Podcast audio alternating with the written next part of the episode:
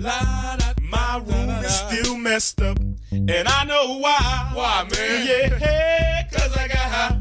Because I got high. Because I got high. La da da da da da. I was I'm recording, so why don't we uh, launch into it, monetize some of this chatter. Now, see, the, the key to actually doing that is to just do it, but not announce it. Because once again, you've spooked me. So now, like, now there's this implicit pressure to be in character. What a delicate little flower this man is. uh, so we are recording separately. We are at our respective abodes because my unfortunate co-host, suffering the travails of Job, uh, is stricken with the novel coronavirus. That's right. I have the. I mean, is is it still the novel coronavirus, folks? I think it's not so novel at this point. Uh, I caught. Yeah, I was feeling really tired last week, just like devastatingly, just fatigued out of it, and um, yeah, tested positive for COVID. There's a new variant going around. I think it's called Eris. A pharmacist I spoke to says lots of people are getting it. So my my story, though harrowing, is not unique. Um, anyway, yeah, I've been in quarantine for. I don't know. I haven't left my house in like five days. It sucks. My girlfriend has it too. And to be clear, this is your first time having it. Yeah, so it's it's novel for me. I uh, actually have a bit of a COVID. It's not a story. It's not even interesting. Uh, I have a COVID experience this week. I got my booster shot on uh, Wednesday. I think the same day that you were diagnosed, and I think it was my fifth. You know, got it as something to do. It was great recapturing 2021 memories. Recapturing all those fond memories all of us have of like standing in like a mall parking lot six feet away from total strangers wearing a mask and then, yeah, getting injected with something that makes you feel sick for two days. Yeah, and that's exactly what happened. Might as well have just had the disease. Uh, if Dr. Fauci were here right now, I'd give him a sock in the jaw. No, I'm I'm just kidding, folks. You should you should get your booster shots. It's very important. We we kid here. Both of us missed uh, the Chapo Trap House show. Chapo was doing their first live show in Canada ever at the Danforth Music Hall, and the Michael and Us boys were a no show. So I don't know. I'm sure that was fun. I heard they roasted like Joe Warmington and John Kay, and you know, uh, it's too bad we weren't there to see it. But shortly before your diagnosis, we did watch a movie that we'll get to talking about God. in this episode. That I'm sure I'm, I'm sure will take the sting off missing that event that you looked forward to so much. That you at least got to watch a great movie with your friend. Welcome to Smodcast, folks. I'm Will Sloan here as always with. Uh, Kevin Smith. That's right. It's Luke Savage, everyone. Uh, before we get to the movie, uh, I want to follow up a thread of a discussion that we had on a previous episode, which is I did watch the Arnold Schwarzenegger documentary that's on Netflix. Oh, I've, I I finished watching it too. That's one of the things You I've done in quarantine. three, the- I watched the politics one. Oh, I'm so excited to talk to you about it because the whole like first two episodes they keep foreshadowing the politics by having, you know, James Cameron or whoever the talking head is say, "Well, who could have guessed that uh, the greatest role uh, was going to be in a whole different realm? You know, he, he, his biggest stardom was going to be as etc." I just want to say I still I still think despite all that the Terminator is probably his greatest role. Yeah, Terminator, True Lies, the movies that he's known for. Also, maybe even being Mr. Universe as well. the kind of obvious thing that you would say about Arnold Schwarzenegger, the received wisdom is like, you really got to hand it to this guy. Incredible what he accomplished. A poor kid from Austria with the name Schwarzenegger conquers three separate realms. A guy with that last name becomes the biggest movie star in the world, becomes the governor of California. But having watched this documentary, I do think becoming governor of California was the least impressive feat. Oh, like, yeah. he really had to work to be Mr. Universe, but he just sort of coasted into being governor. And then when he got into office, I mean, this is what I thought was so funny. He apparently didn't know what the job was. if I were Gray Davis, I wouldn't be as chill about it as I appeared in, in my talking head interviews. I would probably be a little bitter. Yeah, according to the documentary, Arnold was hemming and hawing about throwing his hat in the ring basically up until he went on The Tonight Show with Jay Leno to announce. And he joined the recall election partly because it was like a two month campaign. So he figured, well, I can uh, I can beat the press to any untidiness. Turns out the LA Times got the scoop anyway. You know, I, I was sort of dreading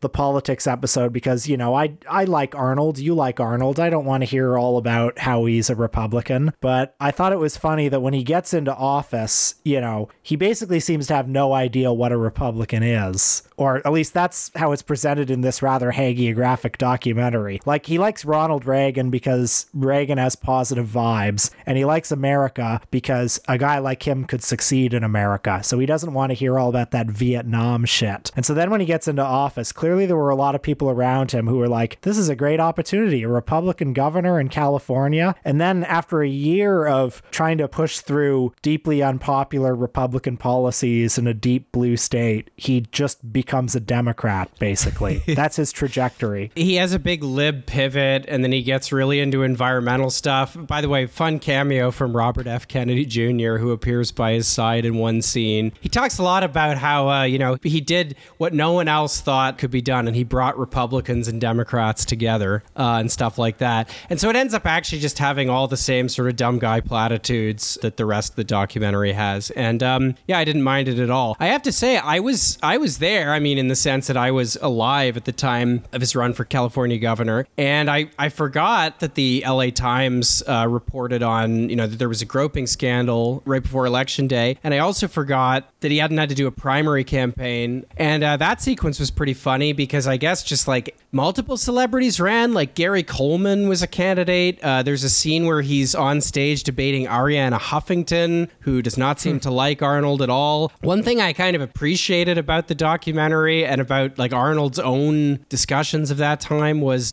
just like he talks about it all as a performance and even talks about how, yeah, before going into the debate, I had some of my like comedian friends like write me jokes or whatever. Like I had writers like come up with zingers to throw back at my opponents. And so at one point he says to Arianna Huffington, I just thought of a great part for you in Terminator 4 or something, you know, haha, laughter. And I don't know, watching this, it really did strike me that th- the Trump thing wasn't new. The idea of, you know, a major electorate, in this case California, just embracing a politics of pure artifice. And of course, Arnold himself talks about, you know, Reagan having done it before him en route to the same job. So, I mean, I don't know, obviously the characters are different. The character Reagan was playing was different than the one Arnold was playing. The one Arnold was playing was different than the one Trump plays. But I mean, the idea of, you know, just artifice and personality and, and characters, you know, consuming the political realm, you know, it's it's clearly not new. And I don't know, um, many ways I think people have been a little bit precious about how exceptional the whole Trump thing is, is in pretending that he kind of invented that or that he represents some kind of crossing of the Rubicon. Doesn't really seem that way. I think you know the politics of personality have been, you know, a dominant strain in American politics for a long time. I think basically the whole of not just American politics, but much of modern electoral politics for several decades have been uniformly about personality, or at least that's been one of the dominant strains. And the degrees of difference usually just have to do with, you know, whether somebody takes a conventional political route to get there and whether they at least nominally have some kind of command of public policy. So, you know, whether it's like Barack Obama or Bill Clinton, who, you know, were both,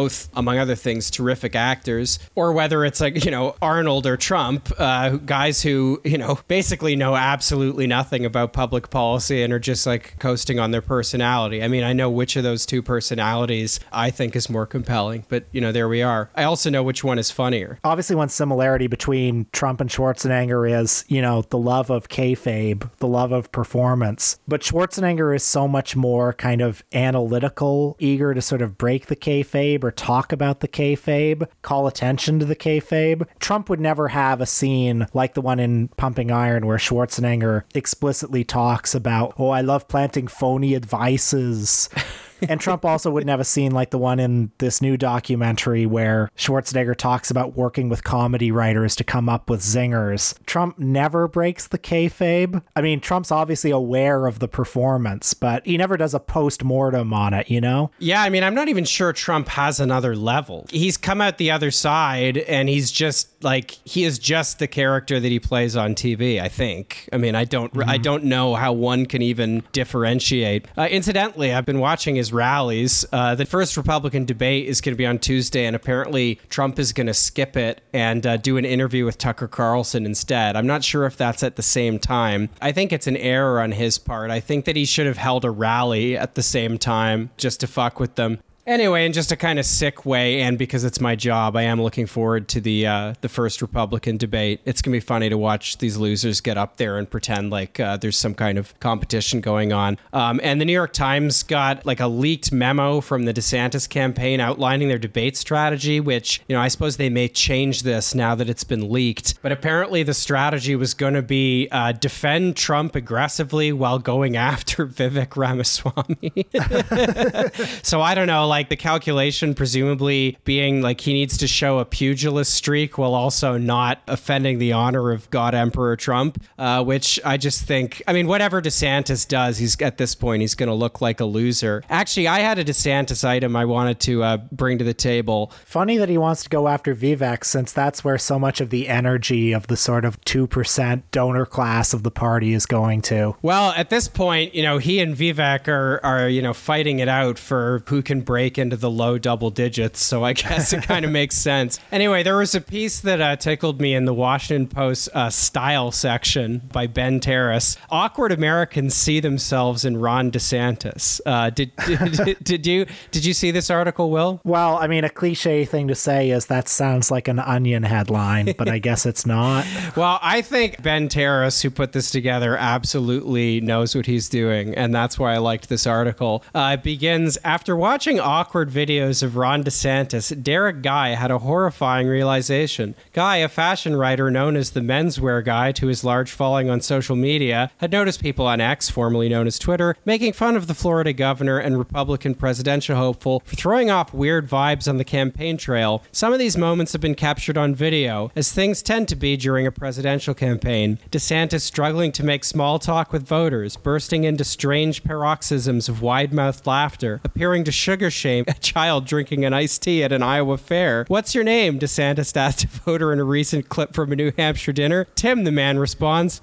Okay, says DeSantis. In another video, in another video uh, from a party after the Iowa GOP's Lincoln dinner, DeSantis stands ramrod straight, taking gulps of beer and checking the time on his phone and telling potential voters that normally he would already be asleep. As he sought to connect with voters and donors, critics say DeSantis has resembled, to quote a couple of posts, a robot put together from scrapped spare parts from Disney's The Hall of Presidents or an extraterrestrial in a skin suit trying to learn to be human. But when Guy, the menswear writer, watched a video of DeSantis cycling through four different facial expressions in about three seconds during a news conference, he saw something even more disturbing. Oh God, he remembers saying to himself, that's me. The governor's anti charisma, his apparent struggles to make small talk, his propensity for letting a smile fall too quickly from his face reminded Guy of himself at parties or the time he had no idea what to say after a fan of his fashion writing recognized him at a tailoring shop. Um, anyway, God, I identify with that too, actually. Maybe he's my guy.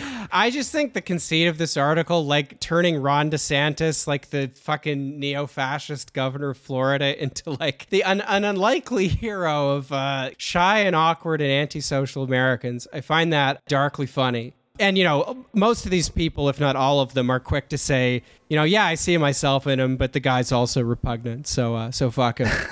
um, I I do think the whole DeSantis thing is a really interesting case study in how bad it's possible to be at retail politics, you know, and still make it to something like the governorship of Florida, which is not a small thing. I mean, one person who comes to mind, uh, who I think is is probably the most superlative case study in this regard, would be Michael Bloomberg, who you know, multi-term mayor of New York City, who basically appeared in two Democratic debates and was just like so unable to master like basic debate etiquette. Even just like turning on a tap of unlimited money was not enough to win him any significant amount of delegates. I mean, I think he, he picked up one or two in American Samoa or something like that. But there, the explanation's clear, right? Michael Bloomberg is, has so much money that he's just been able to kind of bypass, you know, a lot of the normal routes to something like being mayor of New York, you know, which usually do involve, you know, shaking some hands, talking to some people, you know, having at least some kind of basic charm or at the very least non not appearing to people like you're an absolute freak. DeSantis radiates just this absolute weirdness. I mean, Bloomberg is unlikable in, I think, a different way. DeSantis is just such a weird person. I mean, it's right there in this uh, Ben Terris article. I mean, this thing that he does with his face where he, he cycles through multiple expressions or a smile or a laugh is something that he seems to activate. I mean, we were talking about Arnold Schwarzenegger, you know, politics being a performance. I mean, this is a guy who is unable to sort of make the performance look at all natural. And it's incredible to think that, you know, in spite of that, he was able to get elected uh, governor of Florida, although I guess it was, uh, it was pretty narrow in 2018. And then in 2022, he won this big reelection. Um, but I would be remiss not to point out that the Democrats did run a former Republican governor against him, and maybe that had something to do with why they lost. Anyway, it is going to be fun to watch the debate. I'm genuinely looking forward to it. Trump's rallies, I mean, they, they are much as uh, you'd expect. I do think every time I watch one that honestly, the media after Trump was elected president up to this day, networks like MSNBC are just doing stuff about how, you know, dangerous and scary and bad Trump is all the time. But I feel like the media sort of decided after 2016, like he won the presidency because we were broadcasting his rallies. So we're not going to do that anymore, except in these like chopped up little clips. And because of that, I feel like people, you know, if you haven't watched one of these things for a few years, you know, you sit and watch one, like the clips that you might see on Twitter or something do not adequately convey just how completely unhinged and weird these rallies are. His way of speaking is so bizarre. I mean, he maintains a very high level of energy, but there's just like constant little digressions. There's all kinds of little Easter eggs where I feel like you only get the reference if you're like a real head and you've already watched like a hundred Trump rallies, like all these minor characters that he brings up. There's a whole cosmology. It is striking that he's basically running the same campaign that he ran in 2016. I mean, there's some ugly right wing culture war stuff thrown in, you know, that's sort of been updated to sort of present day sensibilities. He's doubling down on some of the stuff from his first campaign, illegal immigration from Mexico, that kind of thing. But the whole narrative is the same as 2016, like the underlying narrative that he's an insurgent, he's a different kind of Republican, he loves talking about trade. So that was one of the big, I mean, that's what I think really allowed him to win the Electoral College in 2016, and uh, talking about the criminality of his opponent. so going into the next election, I mean, not only can we look forward to a rehashing of the Trump Biden 2020 matchup, or almost certainly that's what is ahead of us. Uh, but in many ways, I think it's just going to be a rematch of the Trump Hillary campaign, at least from Trump's end. Uh, what Joe Biden and the Democrats do, the kind of campaign they're going to run, absolutely no idea. Maybe it'll be better than Hillary's 2016 campaign, but uh, honestly, with the Democrats, who knows? Can't catch my breath, man. Really? Should I try mouth stuff? What is this, a Tinder date? Get off of me. Uh, oh, shit. Mr. Dante! I need an ambulance at the quick stop. Saved my life, man. Wish I had a life worth saving. What are you talking about? Sit around and watch the same movies over and over. I always thought you could have made a cool movie. You're right. I'm living on borrowed time. No more watching movies. I'm gonna make a movie! Well, a little context for this one. Uh, after we recorded our last episode, Luke and I were, you know, on his balcony shooting the breeze, and God knows how we started talking about Clerks 3. I think it's possibly because Kevin Smith and his life and art are never far from my mind. uh, but I was describing this movie, and. longtime uh, listeners uh, will know that every now and then there are certain bad movies that like hit my brain like a silver bullet and no amount of medical technicians can get it out. uh, the Flash was one of them. Uh, Rifkin's Festival was another of them. and Clerks 3, one of the most uniquely dispiriting movie going experiences I think of my life was one of them. And uh, Luke said, "Well, we should we should watch that for the show." And I immediately thought, "Oh God, Kevin has been with me all my life, uh, but you, I don't think I've ever seen Clerks Part One." And I was sad that the well has been poisoned because, listen, Kevin Smith, not somebody who I would make a case for being a good filmmaker, but his 1994 independent debut, Clerks, was a film that I certainly loved as a teenager, and I watched it again within the last year. In fact, as preparation for going to see Clerks 3. And um, I was not expecting much. And, And you didn't get much either. no, the the opposite. I thought Clerks, his original movie, I thought, you know what? There's a reason that this movie not only hit but also endured. Uh, I'll take you have to take your word for it. See, the well has been poisoned, and that breaks my heart because I think it's a good movie.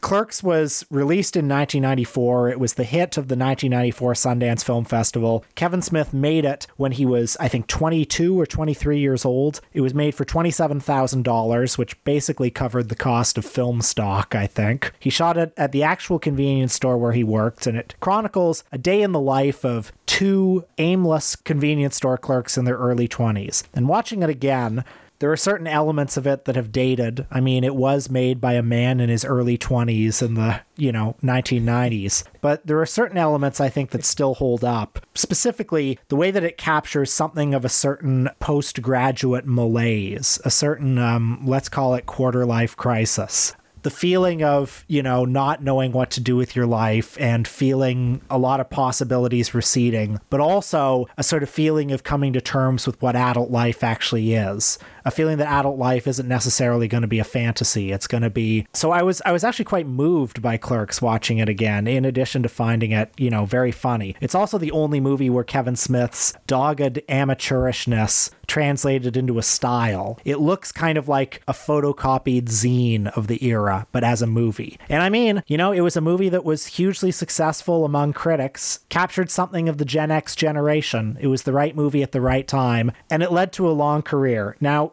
Clerks 3.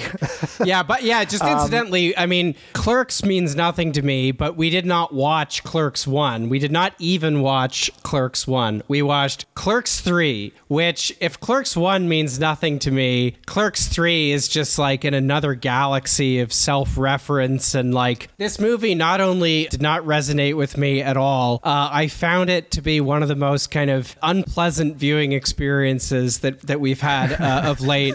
And this is, you know, this is coming in a season of the show where we've watched The Sound of Freedom and The Flash. So I don't use my words lightly. Yeah, this movie is like breathing car exhaust for two hours. It is deeply dispiriting. There's nothing to look at, and what it's saying. I think one reason why we wanted to talk about this movie is because we've been talking about some movies lately, like The Flash, that seem to represent something of a rot in culture. And those movies we've talked about tend to be, you know, big budget IP movies. And then you've got this movie, which is whatever else you say about it, it is a homegrown work. It has a beating heart in it. It was made by a human being. Personal as a Jonas Mekas diary film.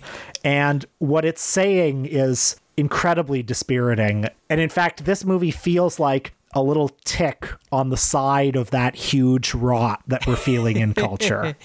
Yes. you, you know what yeah, I mean? so I'm going to need Will to sort of take the lead on this film because I found it so unpleasant and it's it's honestly it's so self-referential that I I actually struggled to like have any sense of what was going on. So I just want to give you all my basic feelings about it right from the get-go. I mean, this movie is basically Gen X nerd culture frozen in amber. And you know, the thing is that that formula you know, an old thing out of time, that can sometimes yield interesting results. Uh, The problem here is that the the universe and the subculture that Clerks depicts, uh, you know, nerdy twenty-something video store guys whose nerdiness comes down to things like debating whether Greedo shot first or whatever, uh, you know, uh, talking about comic books, et cetera, et cetera. That's the whole of popular culture now. Which was not the case when Clerks mm, One came out, by Right, the way. well, the famous scene exactly. from Clerks One, where they where they debate the Death Star contractors. That was novel at the time. People had not heard something like that, and now that's all. Right, exactly. So this isn't like a subculture that's been preserved in amber and then, you know, it's still a subculture.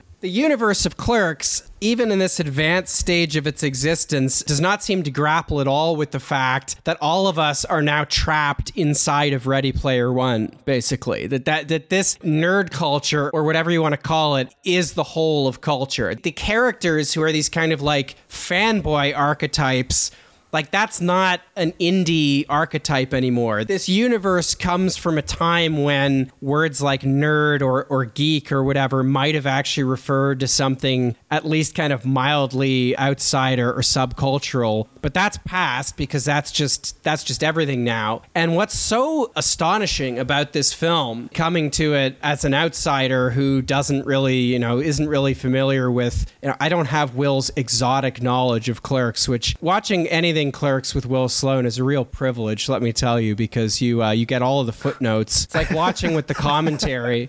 watching it as an outsider, it just adds to just the uncanny weirdness of this thing where it's a bunch of guys in a New Jersey video store who have all the reference points of like Gen X guys in their 20s in the early 1990s and it's like barely updated. So they're still talking about Star Wars, but now they're talking about The Mandalorian. And then there's a few sort of token references to NFTs and TikTok and wokeness thrown in. And uh, yeah, unpleasant movie. Didn't like it, but I think it's gonna. I think it's uh, gonna be interesting to talk about. So uh, with that, Will, uh, I'm gonna hand it off to you. Well, the titular clerks are, of course, Dante and Randall, played by Brian O'Halloran and Jeff Anderson. They were, you know, guys from New Jersey. Uh, there are certain celebrities, you know, John Waters and Andy Warhol also come to mind, who, through their fame, also brought up a lot of other people with them. So there's like a huge huge, broad Kevin Smith universe of New Jersey guys who are sort of attached to his fame. And these are two of them. And actually, before getting to the plot, just a nice bit of writing from Nick Pinkerton's magisterial review of Clerks 3 called Talk is Cheap.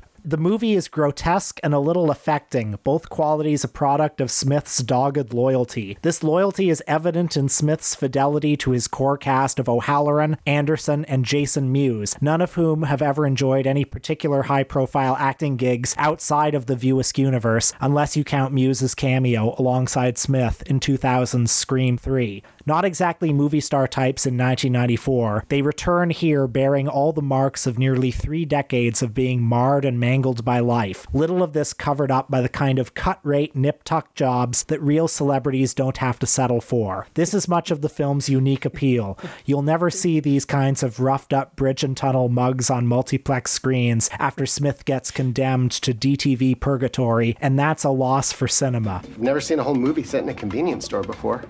Right? Thank you. I'm gonna fill the script with all the weird man Dante have ever said or seen around here over the years.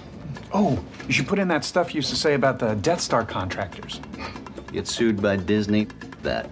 Besides, I want this movie to be about other movies. I want it to be about me. It's my flick, so I want to write about the things that I do. Well, the titular clerks, of course, Dante and Randall, played by O'Halloran and Anderson, begin the movie much as we last saw them. They're still behind the counter at the Quick Stop, which, if memory serves, they bought at the end of Clerks 2. Still playing hockey on the roof.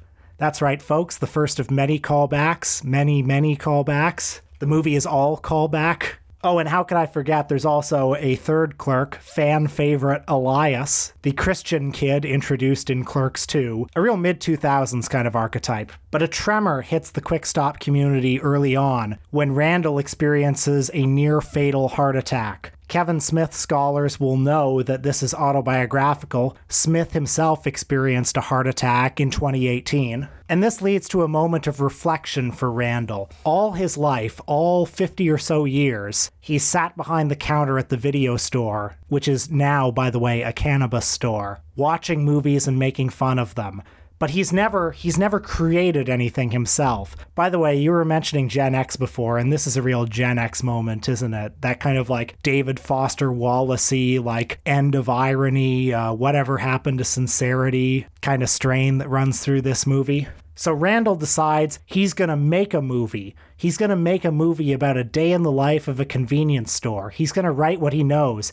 He's going to make a movie that is, for all intents and purposes, the 1994 Sundance hit Clerks.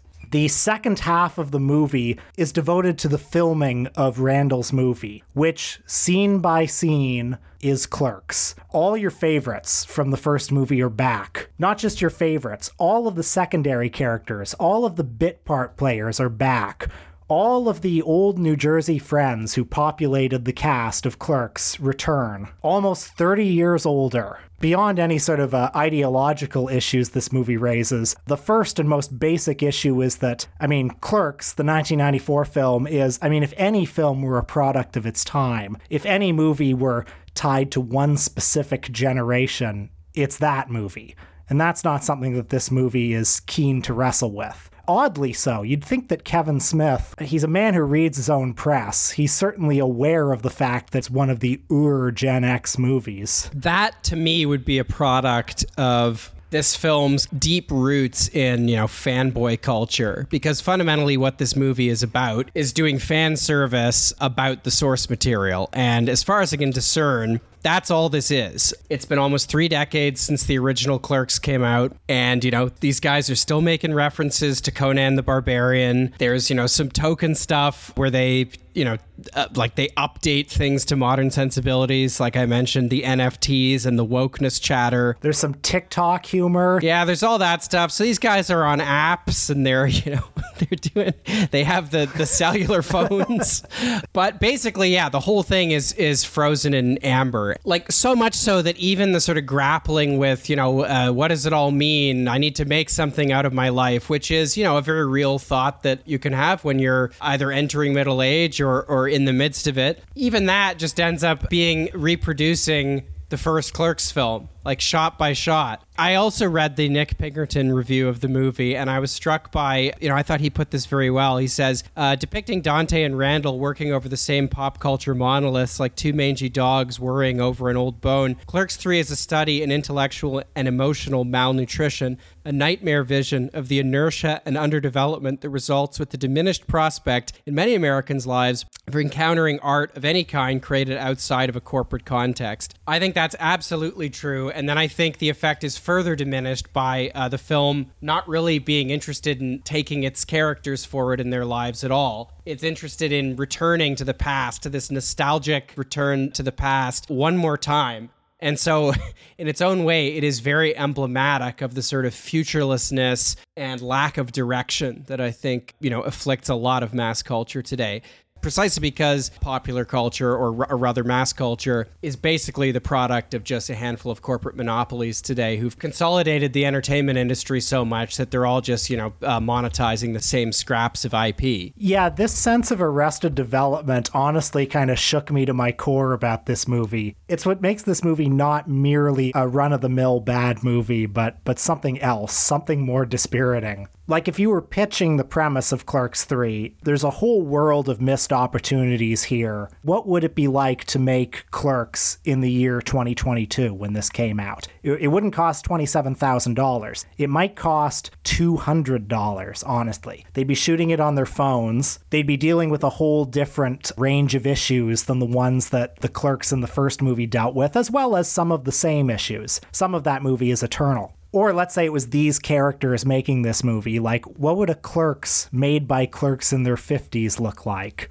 It wouldn't look like 1994's Clerks. It would look like, well, it would probably look like Clerks 3, I guess. It might be important at this point to establish uh, what are the stakes of Kevin Smith uh, and the clerk's mythos, you know, the, the political economy of Kevin Smith. I mean, the reason that he's made it this far, um, it, it's certainly not his uh, visual storytelling. Oh my God! Oh yeah. So, so sorry to interrupt uh, your your flow of soul oh, just now. This must be addressed. The, the this film is visually one of the most boring movies I've ever seen. Will and I, as soon as we noticed it, could not shake the fact that every single conversation between two characters is shot in the blandest way possible, where there's like a camera one, camera two setup, and they just kind of switch back and forth at random. I guess Kevin Smith edits all of his movies. The film's credits uh, impress this upon us from the get go. And let me say, uh, Kevin Smith, if you're listening, you did a really shitty job. Find a real fucking editor. Uh, there were so many obvious ways this could have been done better like they're in a convenience store so why not do it with like the security cameras or something? Or even like make it completely artificial. Like why not have like weird canted shots from like the floor or just anything to like give you a sense of the space? Instead everywhere whether it's the hospital or the video store or the hospital or the video store or the video store. Uh, there's only there's only like the same two angles. It's it's awful, and it makes what is already not a very interesting movie uh, considerably less interesting to look at. I mean, it's remarkable that this movie, which cost, I guess, at least several million dollars, and is his what 14th, 15th movie. This this man has made studio movies. He's he's worked with Vilmos Zsigmond, and this movie looks worse than the movie he made when he was an amateur when he was 22. Uh, I mean, what what the fuck is going on? For God's sake! Uh, but anyway, I, th- I do think this proud amateurishness is part of the the stakes of Kevin Smith because for for people like me, you know, for teenagers who discovered him, he was a real representation matters figure for, you know, pop culture literate, uh, middle class white boys, you know? All of his movies with their sort of loquacious dialogue. Him, you know, he's a very, uh, a very good speaker. His public speaking, his talk show appearances, his podcasts at this point are as at least important to his brand as the movies that represent the bedrock of it. And, you know, he's cultivated a sort of persona for himself as a Jersey boy made good who never forgot where he came from. A guy who streams himself soy facing at like superhero movie trailer reactions. yeah, yeah, you could you could say that. Well, what you just said there, though, I think is just like uh, like just like uh, the special features on his movies are just him crying while watching different episodes of WandaVision. well, I think this hints at uh, sort of the sense of betrayal that some of, I mean, that's a grand word, isn't it? Betrayal. betrayal for the guy who made Mallrats. But nevertheless, uh, he was a sort of independent filmmaker. He was in the same kind of brethren, the Sundance brethren, as like Richard Linklater and Quentin Tarantino. Early in his career, he was pitched, I really think, as a sort of like Gen X Woody Allen type, you know, somebody who made smart, literate movies about adult things like sex and religion and quarter life malaise, you know, issues like that. You could see him evolving into that, you know, a James L. Brooks or a Woody Allen for Generation X. And now he's a cheerleader for the Marvel Industrial Complex. And as Pinkerton gets at in that essay, uh, has become an increasingly marginal figure as a direct result of that Marvel Industrial complex. Yeah, you know, I was struck reading Nick Pinkerton's article, which we'd include it in the show notes, but I think it is uh, behind a paywall. Perhaps we can, uh, perhaps we can do that anyway. It's worth reading, as is all of his writing. But something that his piece was very useful to me for was just in, yeah, setting up the kind of stakes of Kevin Smith. I mean, because I have no relationship to the first Clerks movie, I found reading his piece in which he kind of details, you know, his own experience seeing the movie for the first time, his own relation relationship to it, uh, you know, the other stuff that was in the air of 1994. I mean, that was all very useful to me. Although reading it, I did have a very palpable sense of, you know, golly gee, you kind of had to be there, and I, I kind of, I kind of missed the Clerks train, and I'm just here for the, I'm just here for the fumes, and let me tell you, they're pretty noxious. we haven't really got into the other titular clerk, Dante. I said that this is a very personal movie, and the two clerks are two different warped self portraits of their author. Randall, like Kevin Smith, but several decades later, summons within him the energy to harness his malaise into a creative project. Whereas Dante is a nightmare vision of the Kevin Smith who never escaped the convenience store. Fans will recall that in Clerks 2, he was just about to settle down with Rosario Dawson. I repeat, Rosario Dawson. Yeah, her presence in the movie, it was like jarring for a number of reasons. I mean, among them that I think she's probably like the same age as a lot of the men in the film. And, uh, well, she doesn't look it, I'll put it that way. Yeah, she very kindly appears in a couple of scenes of this one, uh, as does Ben Affleck very briefly. By all accounts, Kevin Smith, a very nice guy who's a very loyal friend. But Rosario Dawson appears as a ghost because seconds, days, maybe weeks after the end of Clerks 2, we find out that she and their unborn child died in an auto accident, and Dante has been haunted by this. And so, you know, you're, you're looking at this movie and you're thinking, well, well, what are we, the audience, supposed to get out of this? What's the takeaway that we can use in our lives? Well, it seems he, he's envisioning two different paths that you can take. One is uh, to literally become Kevin Smith, to literally make the movie Clerks, under the exact same conditions you made it in 1994. And presumably, uh, as we find out in the closing credits, uh, which Smith himself narrates and sort of explains what happened after, you know, after the curtain fell, become a successful filmmaker. Uh, or the other alternative is to remain impotent at the quick stop and die. That is what happens to Dante at the end of this film. Yeah, He- which way, Western man? he he dies. Like I say, this movie this movie shook me to my core because like, what do you do with that? I mean, Well, you have to become Kevin Smith. I think it's pretty clear. I, I guess, but this is a movie that pr- like presents itself as a sort of like aspirational movie that looks like the work of a man. I mean, good good God! Like this is a very dark vision for an aspirational movie. And the fact that the content, I think, matches the form so well, which is that this is such an impoverished looking movie. You know, again, a movie that looks worse than the micro budget first feature. This movie is just like profoundly sad. Well, it did get one very genuine laugh out of me, which is uh, near the beginning of the movie when which guy? Sorry, which main character has the heart attack? Dante. That would be that would be Randall. Sorry, Randall has a heart attack, and then who's the boss at the Dante. Fucking Dante uh, calls an ambulance, and he just he picks up the phone and he's like, uh, "Hi, hospital. I need an ambulance at the quick stop," and that got a genuine laugh out of me because it's like, "Yeah, hi, hospital. Uh, I'm calling from one of the fifteen thousand convenience stores in Western New Jersey. can, you, can you get an ambulance out here Well, right away?" Luke, it's the iconic Quick Stop from Clerks. Everyone in New Jersey knows it.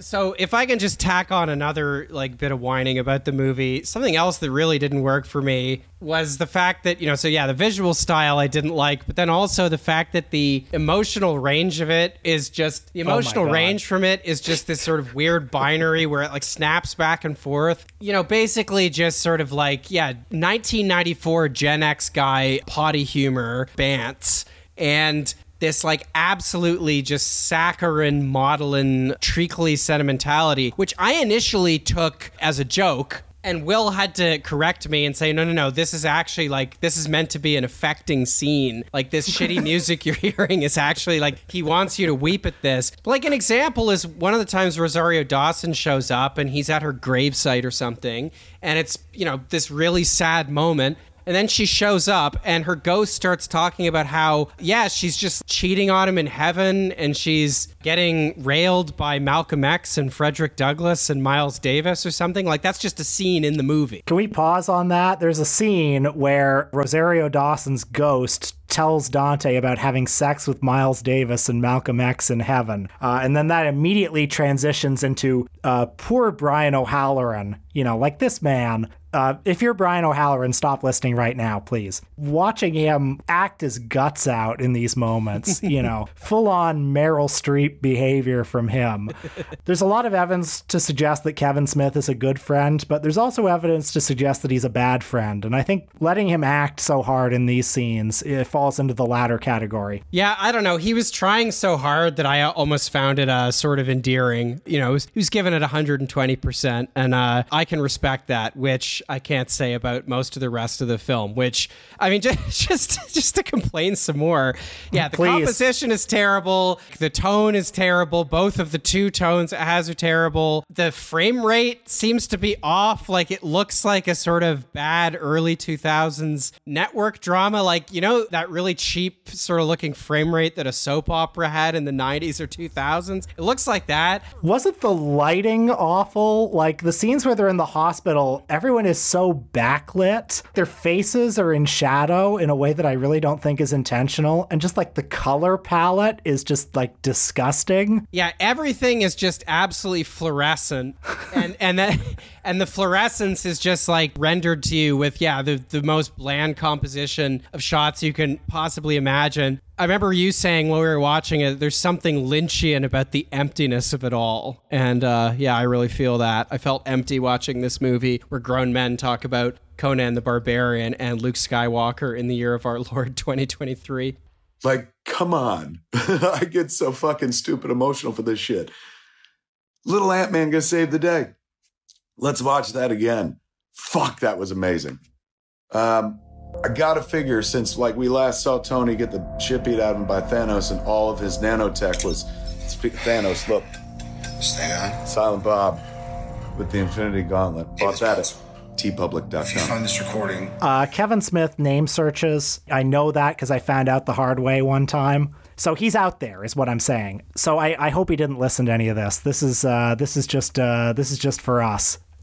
Yeah, and and tens of thousands of people that listen to this show. I'm sure Kevin Smith is a regular Jacobin listener. I'm sure he catches up on everything on Jacobin Radio, The Dig, Michael and Us, Behind the News, and I'm sure he's going to hear this. In fact, I'm counting Uh, Maybe on he'll it. subscribe on patreon.com, patreon.com slash Michael and us. Extra episode every week for, five, for five Yankee dollars a month. That would that would be nice. Uh, like I say, you know, Kevin, if you're listening, this movie reached me and I felt it. Um, and that's what art should do. Uh, but it might be useful just to close out with kind of reflecting on the trajectory of the Clerks franchise, which is a, a rather grand word for what this is. But nevertheless, there are three movies. You know, the first one was an art house release, it was in theaters the same season that Pulp Fiction was. Did a respectable showing at the box office, of course, became a hit on video. Clerks 2, which was released in 2006, was a wide summer release. It played 2,600 screens or something like this, made about $25 million at the box office. This was when Kevin Smith was one of Miramax and then later the Weinstein Company's signature directors. Since parting ways with Harvey Weinstein in uh, 2008, following the release of Zack and Miri Make a Porno, I think it's fair to say that Kevin Smith has become a more, you know, this is just a fact, he's become a more marginal figure in cinema uh, to the point where this one, Clerks 3, which, you know, is nothing if not a fans only proposition.